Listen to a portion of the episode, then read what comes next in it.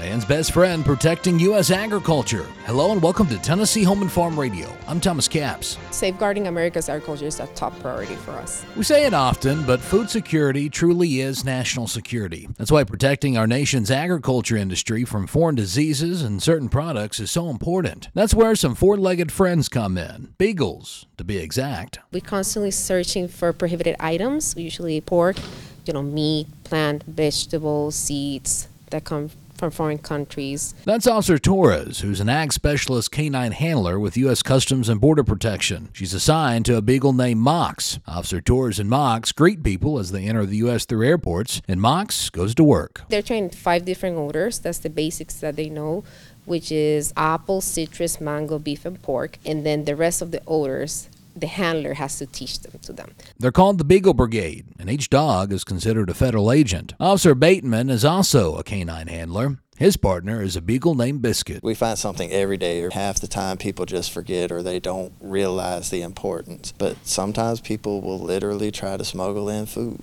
They feel like they have to bring it to family, or the family member requested it, and they, they'll try to get it in any way they can. Some might think bringing these things into the country is no big deal, but as Officer Bateman explains, it's a huge deal. As far as animal products like pork, beef, poultry, depending on the country they're coming from, it could have diseases, viral, bacterial diseases. Fruits and vegetables, it can have either plant diseases or pest or whatever, like Mediterranean fruit fly, khapra beetle in grains, whatever. And if that came into our country, it could wreck our agricultural system. Protecting our nation's most important industry, one sniff and tail wag at a time. They can smell things we can't smell or see.